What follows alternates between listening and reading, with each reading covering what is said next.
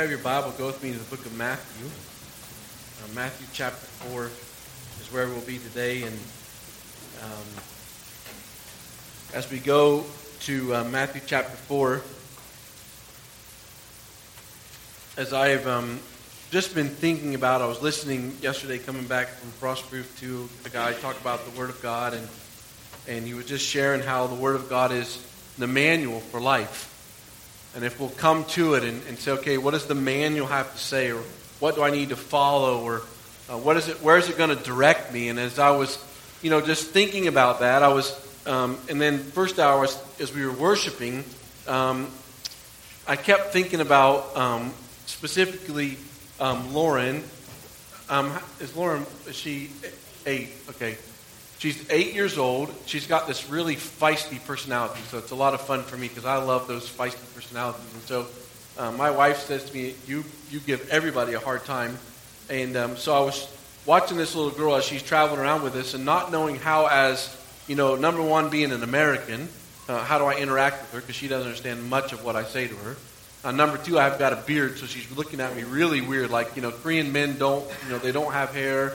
A lot of Korean men wear makeup. It's just like a whole different concept to us. And so she's watching me, I'm watching her, and she's never really been around a man before. Her dad or her parents just kind of put her in what we call the box and just kind of given to the orphanage. I didn't find this all out until later on into our trip.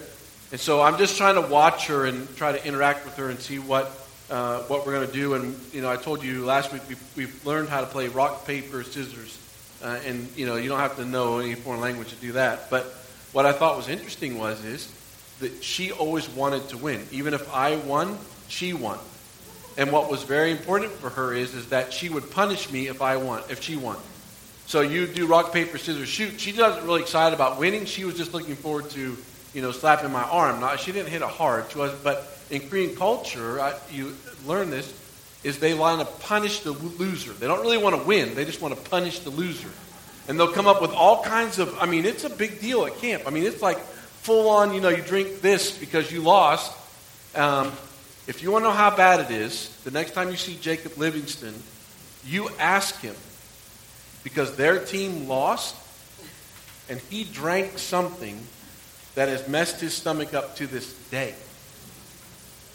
Because of what it was, full of hot sauce and stuff, and because he was the representative of the team, he had to drink it, and so that's just. So I'm interacting with this little girl. Also, I want to say hi, Rob the Heacocks. Rob is with us. He's a chaplain. He'll be stationed back again in Okinawa, Japan. So put your hands up. I keep forgetting to say hi, but that Rob from Sebring, graduated, lived here. One of the young people that ran through the church, mostly when it was over there, when he was that his age. And so just thank you for your service and what you do for our soldiers and sharing the gospel around the world in Okinawa as well. So excited about that. But just, watching her. So finally, at the end we're getting to the end of the trip, and I'll tell you why I'm getting this in a second to this story, is as I watched this little girl, I decided that she had never probably been just picked up in the air, thrown over her shoulder, and tossed on a bed. One of the really interesting things, they don't sleep alone. They don't have a bed.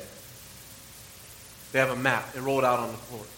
So if you rent a 3-bedroom apartment, they will not sleep in that bedroom for them. They will not do that. They don't know what that's like. So they all the girls end up in Paul and Helen's room because they've never slept alone. They've never been alone. So when they graduate, they have to be alone for the first time. So anyway, I decided one night, I said, you know what, booey on this. If she gets mad at me, it's almost the end of the trip. It's okay. She already drank part of my chocolate milkshake, so I owe her now anyhow.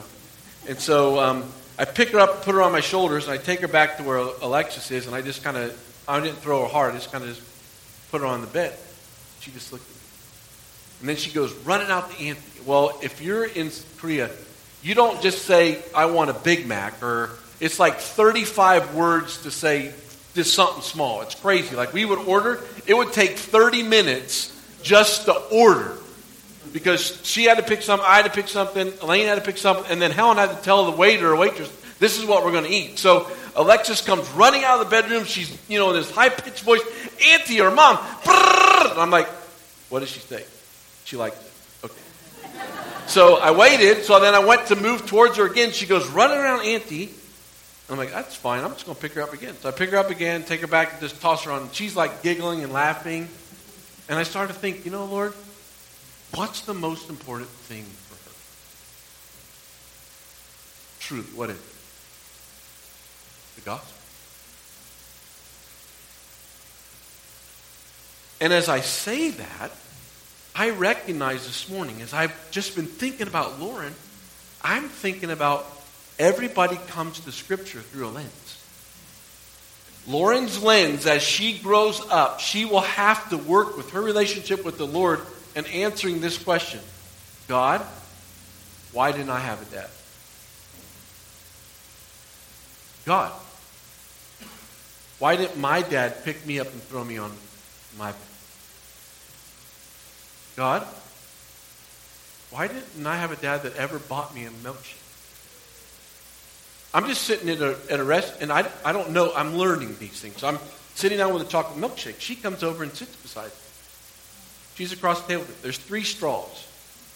In Korean culture, everybody shares. I don't know that. They're eating weird food. I got my chocolate milkshake. Don't mess with my chocolate milkshake.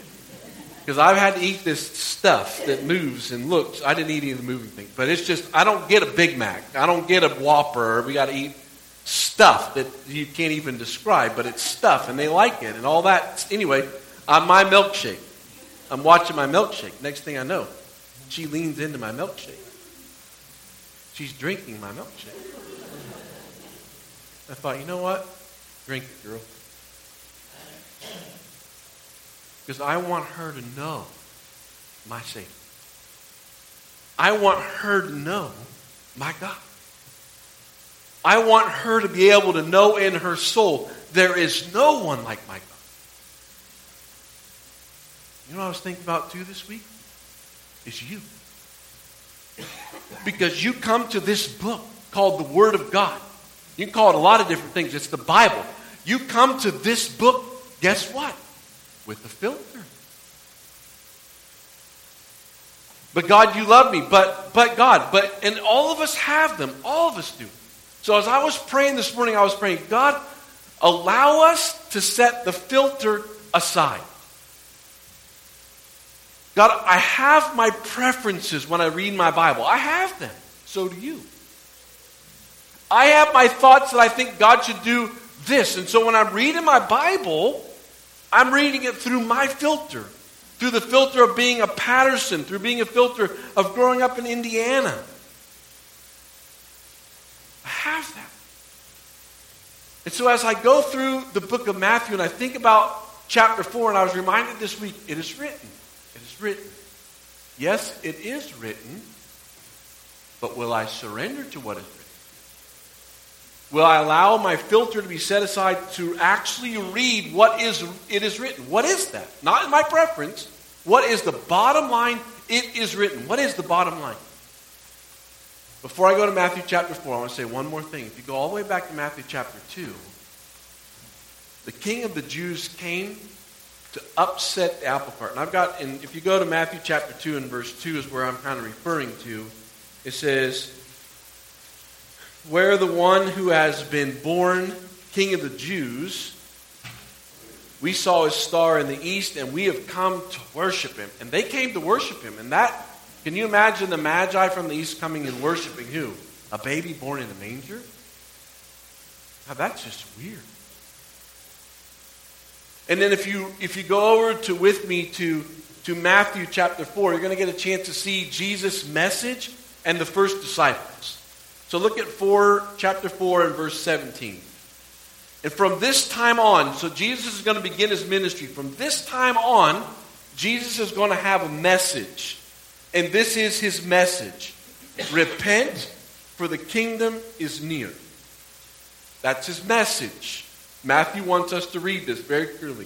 Repent, for the kingdom is near. Now, if you're going to start an organization, and you're going to want to try to get followers, you're probably going to try to come up with a good positive message. This is what I will do for you. This is what it's going to look like. But Jesus' message starts out from the very beginning. Repent. The kingdom is near. What's Jesus saying? You mean to say I'm wrong? But Jesus is going to ask them. What they believed in, he's going to say, no, that is not true. Repent, the kingdom is near. I am the Messiah. Repent, the kingdom is here. It's not about the law anymore. Repent, the kingdom is near. It's not about me being obedient to what Moses said and then adding all these things on. No, repent, the kingdom is near. For the first time, there's going to be this epic face-to-face battle where a Jewish individual is going to have to say, I am wrong. I can't do anything to get this right.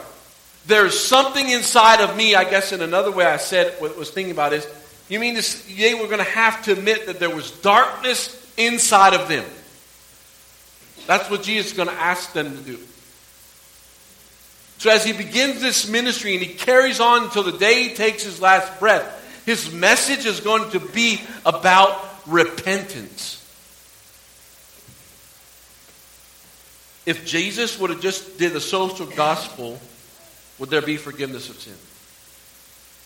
If Jesus just would have preached, hey, you know what? I know how I can help you. Would there be forgiveness of sins? If Jesus would just say, do these 7 things and you'll be a better person, you'll be successful, you'll be wise, you'll be happy, would there be forgiveness of sins? No, there wouldn't. And so as I think about this message, I'm thinking, you know what? The best thing for Lauren is to repent. Because then she will know there's no other Father like our Father. She will have hope when there is no hope. When she graduates from the school where this family has loved her, and she's getting ready to decide, do I go to university? Do I find an apartment? What do I do with the assets that are set aside for me? Where do I go? She will never, even though she'll probably be moving to her room for the first time, if she repents of her sin, she will never, ever be alone. And so as Jesus begins his message, he wants this message to be very clear: repentance. And so as I think about this message, there's something inside of me saying, like, you mean you're talking to me? Because I know it's true. If we start talking about repentance, you can list 10 people that need to repent, but you're not on that list. You can give me 10 people that have issues, but it's not you on the issues. Well, you know, so-and-so did this, and so-and-so did this, and but the bottom line is, you and I need repentance too.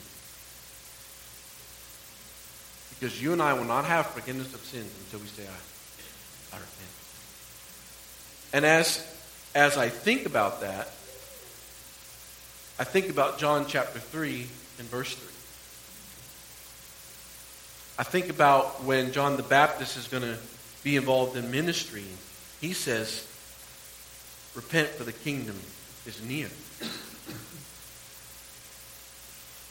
And I want to do something here. I want you to see this repentance, and this is kind of a couple different thoughts that I've kind of put together. And I won't take a bullet for all of this thought, but it's an interesting thought.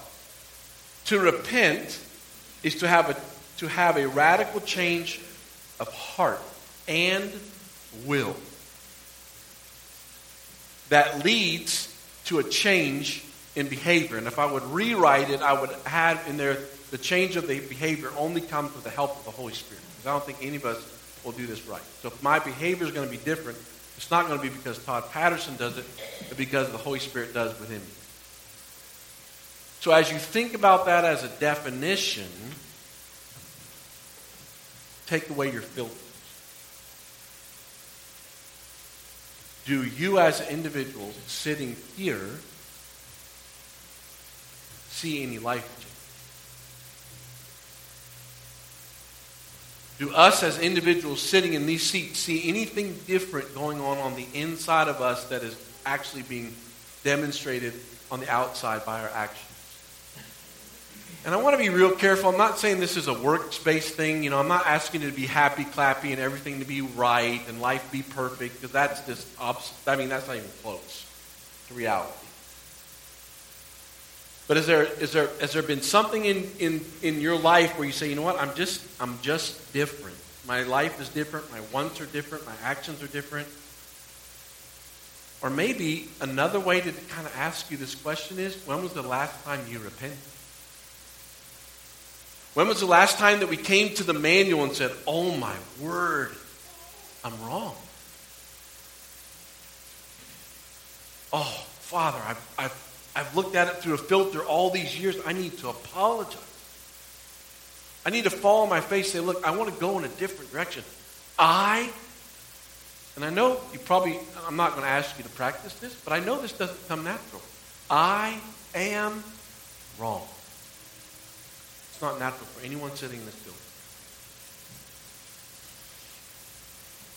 And so this morning, as we've gathered around some truth of Scripture, as we gather around Matthew chapter 4, I think it's really important as you move through the book of Matthew that we make sure we know what the message is. The message is not about me being happy. It's not about me being okay. It's not about life working out all about what's best for me.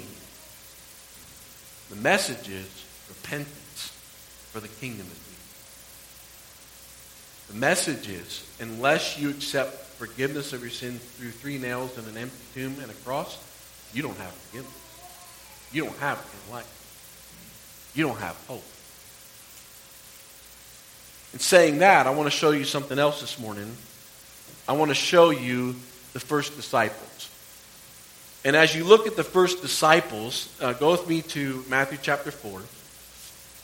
And Jesus was walking beside the Sea of Galilee. He saw his 2 brothers, Simon, Peter, and his brother Andrew. They were casting a net into the lake, and they're fishermen. Verse 19.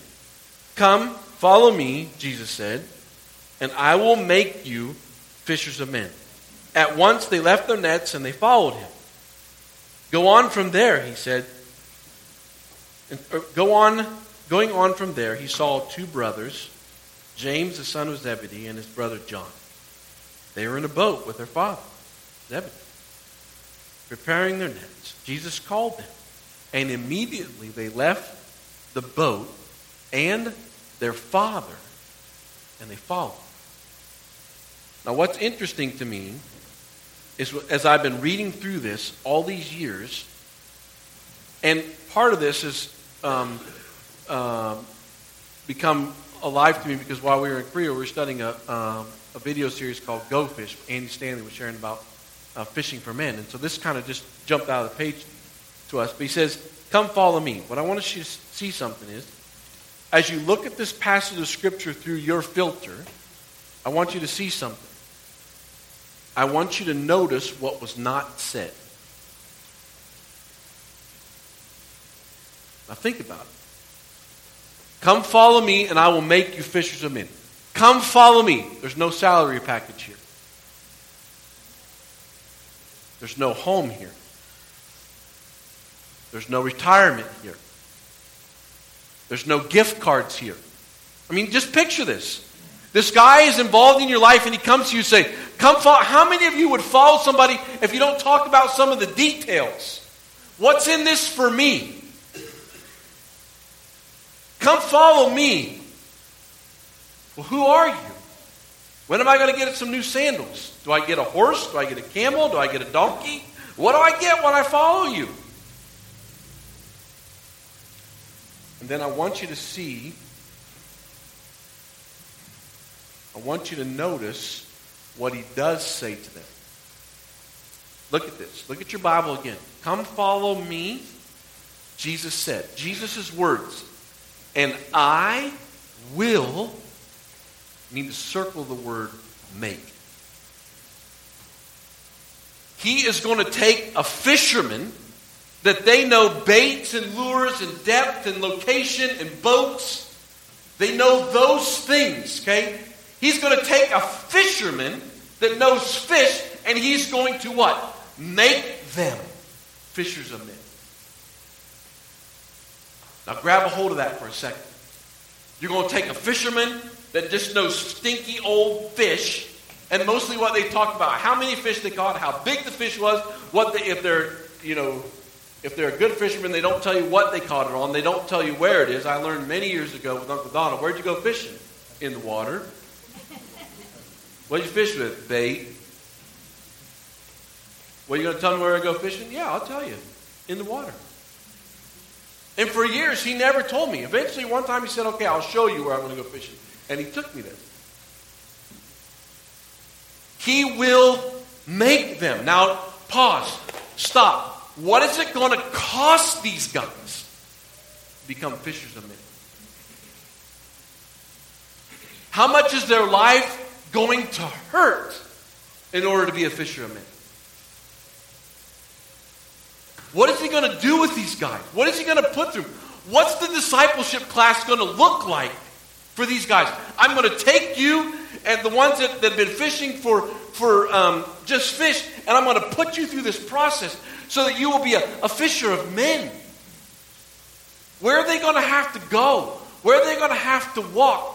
How long are they going to have to wear their old sandals? How long are they going to have to wear the same clothes? How long is it going to be before they take a shower? How long is it going to be before they're going to go to McDonald's? How long is it before they're going to get a break? When are they going to go to the beach and hang out and just say, hey, I'm here for rest? You see what he's saying? What is he going to do? He's going to break these guys. He's going to turn their world upside down. Because all they know is fish. They haven't seen Lauren yet. They don't know her name. And so in the process, he's going to journey them through.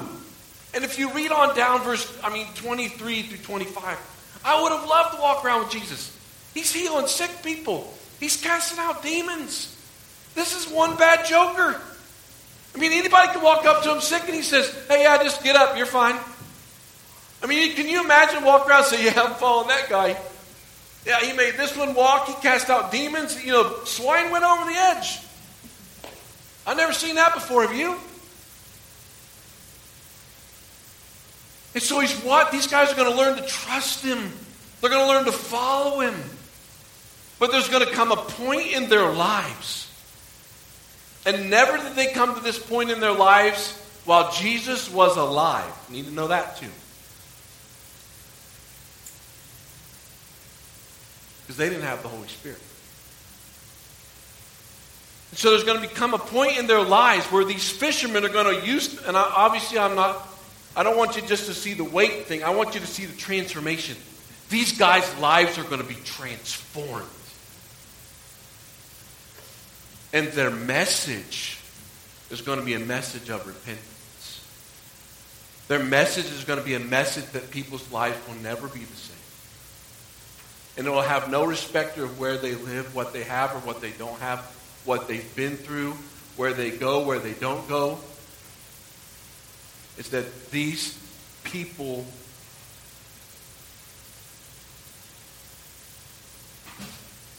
because of Acts chapter 1 and verse 8. Take your Bible and go to Acts 1:8.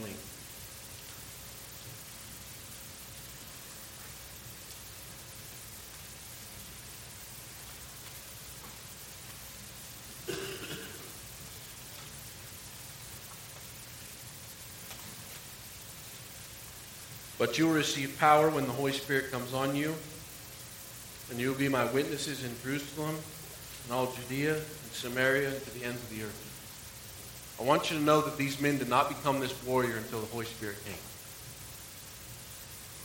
If you read through the Gospels, it's kind of quite fun to watch them argue over dumb stuff. Watch them. Who's going to sit on the right hand and who's going to sit on the left hand? What kind of fisherman are you anyway? You're supposed to be fishing for men and you're worried about who's going to sit on the right and who's going to sit on the left. And if I would have been Jesus, I would have said, you know what, you guys are useless. But he didn't give up on him because he knew there was going to be a day in Acts chapter 1 and verse 8 that he was going to deposit something inside of them, the Holy Spirit of God. And the guys that people would have been known in the beginning of Matthew are fishers of men, are going to be the warriors after when he's dead and gone. He's going to be standing there and say, hey, I don't care what you believe. I saw that guy. It is true. My life is not the same. What happened to him? Acts chapter 1 and verse 8. The Holy Spirit came on them. And they died for their safety. In saying that, I also want you to know in Ephesians chapter 1 and verse 13, I recognize this morning that some of us are sitting here and you'll be in different facets of your life, that your life will be broken. And there is no way up. And there is no way out. And there is not much hope. And in saying that, I want to read you this verse because I want you to know the truth of Scripture. Ephesians chapter 1 and verse 13. And you also were included in Christ when you heard the word of truth. What's the word of truth? Repent. There's forgiveness of sins. Salvation only comes through Jesus. The gospel of your salvation. Having believed, you are marked in him with a seal. What's the seal? The promised Holy Spirit. Acts chapter 1 and verse 8. So what does that mean? The day that I said yes to Jesus was the day that power began in my life. The day that I said yes to Jesus, I will always have hope. I will never be alone. And I don't know when it will be, and maybe it's already happened. I don't know, but for right now in my soul, it's this picture of this little Lauren that bounced around Korea full of life. Whenever she says yes to Jesus, her life will never be the same.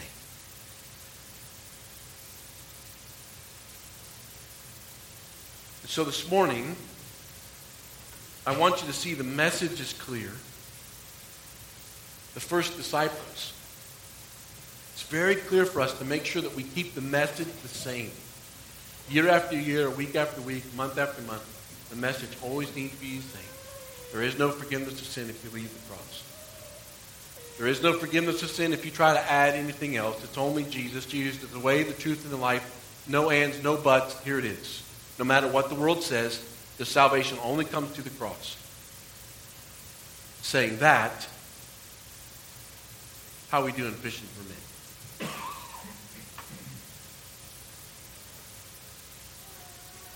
And if we're honest, probably all of us are you're going to go back into situations where the Lord is trying to break you to be a better fisherman. And in saying that, over the years, people used to quote, just flip verses out to me. They used to just flip out Romans 8:28. All things work together for good to those who love the Lord. In all the years I've been involved in ministry, nobody finished Romans 8:28 with verse 29. Have your Bible, go to Romans 8:28 and 29.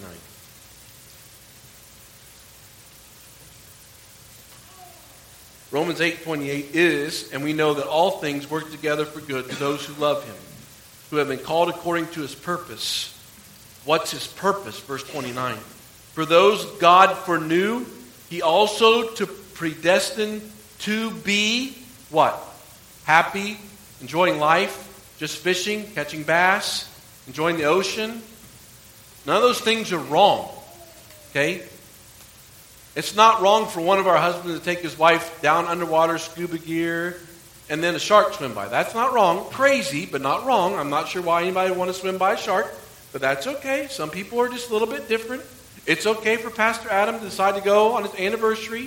If you have not seen this, go to Adam Schmael Facebook. Get in this little machine. It goes backwards. Stacy's like doing this deep breathing concept. Like, they think she's going to die, and eventually they go back, and she tells Adam that he needs to be quiet because Adam's getting ready for the time of his life. And then all of a sudden, they go flying through the air, and they call that fun. I don't know why, but that's interesting. They can do those things. That's not what God's called us to. He's called us and he's predestined us to be conformed to the will of Jesus. Romans 8:28 always needs to be followed by 29. Because everything that we go through is stuff that God is going to work in our lives so that we look more like his son. And then for fun, for your Sunday afternoon read, keep on going on in Romans chapter 8. Keep reading down through all those incredible things that you see. You've been predestined to be conformed to his likeness. In verse 31, if God is for us, who can be against us? Think about it. Genesis chapter 1:1 says, who was there? God was in the beginning. Colossians reminds us that he's the sustainer of our faith. In verse 35, what shall separate us from the love of Christ? Grasp that if you think about God's going to make you in conformity of his will and all those things that you've said, God, what are you doing? God, you're so far from me. What shall separate you from the love of Christ? Trouble, hardship, persecution, famine, nakedness? No, none of those things separate us from the love of Christ. Verse 37 of Romans chapter 8, for we are more than conquerors. What makes us conquerors? That we just keep saying it about Jesus. That we keep saying in the process when he's wanted us to look more like him. When he wants us to be a better fisherman for him. When we want to give up, when we want to throw in the towel, that we just keep saying, no, Jesus, I'm fishing for you. So as we end our morning together, just one last slide. What's your message?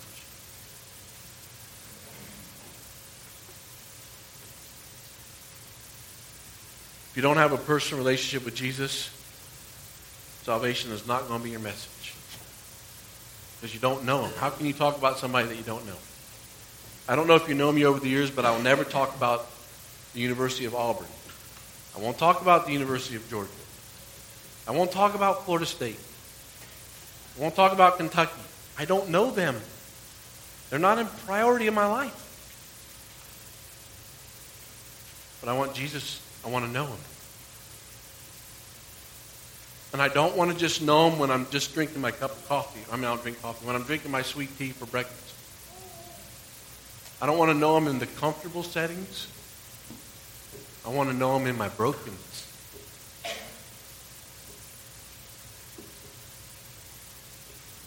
Because he wants to conform me to the likeness of his son, and his own son he allowed to die. He allowed his own son to be beaten. He allowed his own son to be laughed at. He allowed his own son to be mocked. He allowed his own son, his beard to be ripped out of his face. He allowed his own son to be a crown of thorns placed on his head. He allowed his own son to walk the road carrying the cross. Why? Because he knew my name. And he wanted to have a relationship with me. And he wanted to have a relationship with you. What's your message? Please understand, I'm not asking us to be Jesus freaks. I'm not asking us to stand on the highway of Highway 27 that says, repent, you're going to hell. I'm not asking you to do those things. And I ask you, when the Lord opens the door, let me introduce you to my Savior. His name is Jesus. In my brokenness, he helped me. When I was alone, he was there. When I needed hope, he was there. And I can say this. There's no one who has loved me as much as Jesus Christ. There's no one. And there's no one who's loved you as much as Jesus Christ. Talk about it if you know him. If you don't know him, your life is empty. And the only way it will ever be full is to accept the free gift of salvation. Let's pray. Father, thank you for the opportunity we can gather around your word. Father, I don't know everybody in the room. You do. And you know if they know you. You know if they've accepted the free gift of salvation. So I pray, Father, through the power of your Holy Spirit, you would draw their hearts to you. And if Lauren or somebody else in the orphanage or somebody in Highlands County doesn't know you, may they choose you. May they find it out about you. May you use us to talk to them. Because we want them to know you. We want them to have hope. And Father, I know sitting here are hearts that are broken, lives that are a mess. Not because we've done anything wrong, but because you want us to be better fishermen. So in our brokenness, may we choose you. In our brokenness, may there be joy in our soul. Because, Father, we long to be good fishermen. So help us to keep the message the same and help us to be willing fishermen. And may our county never be the same because you're our Savior.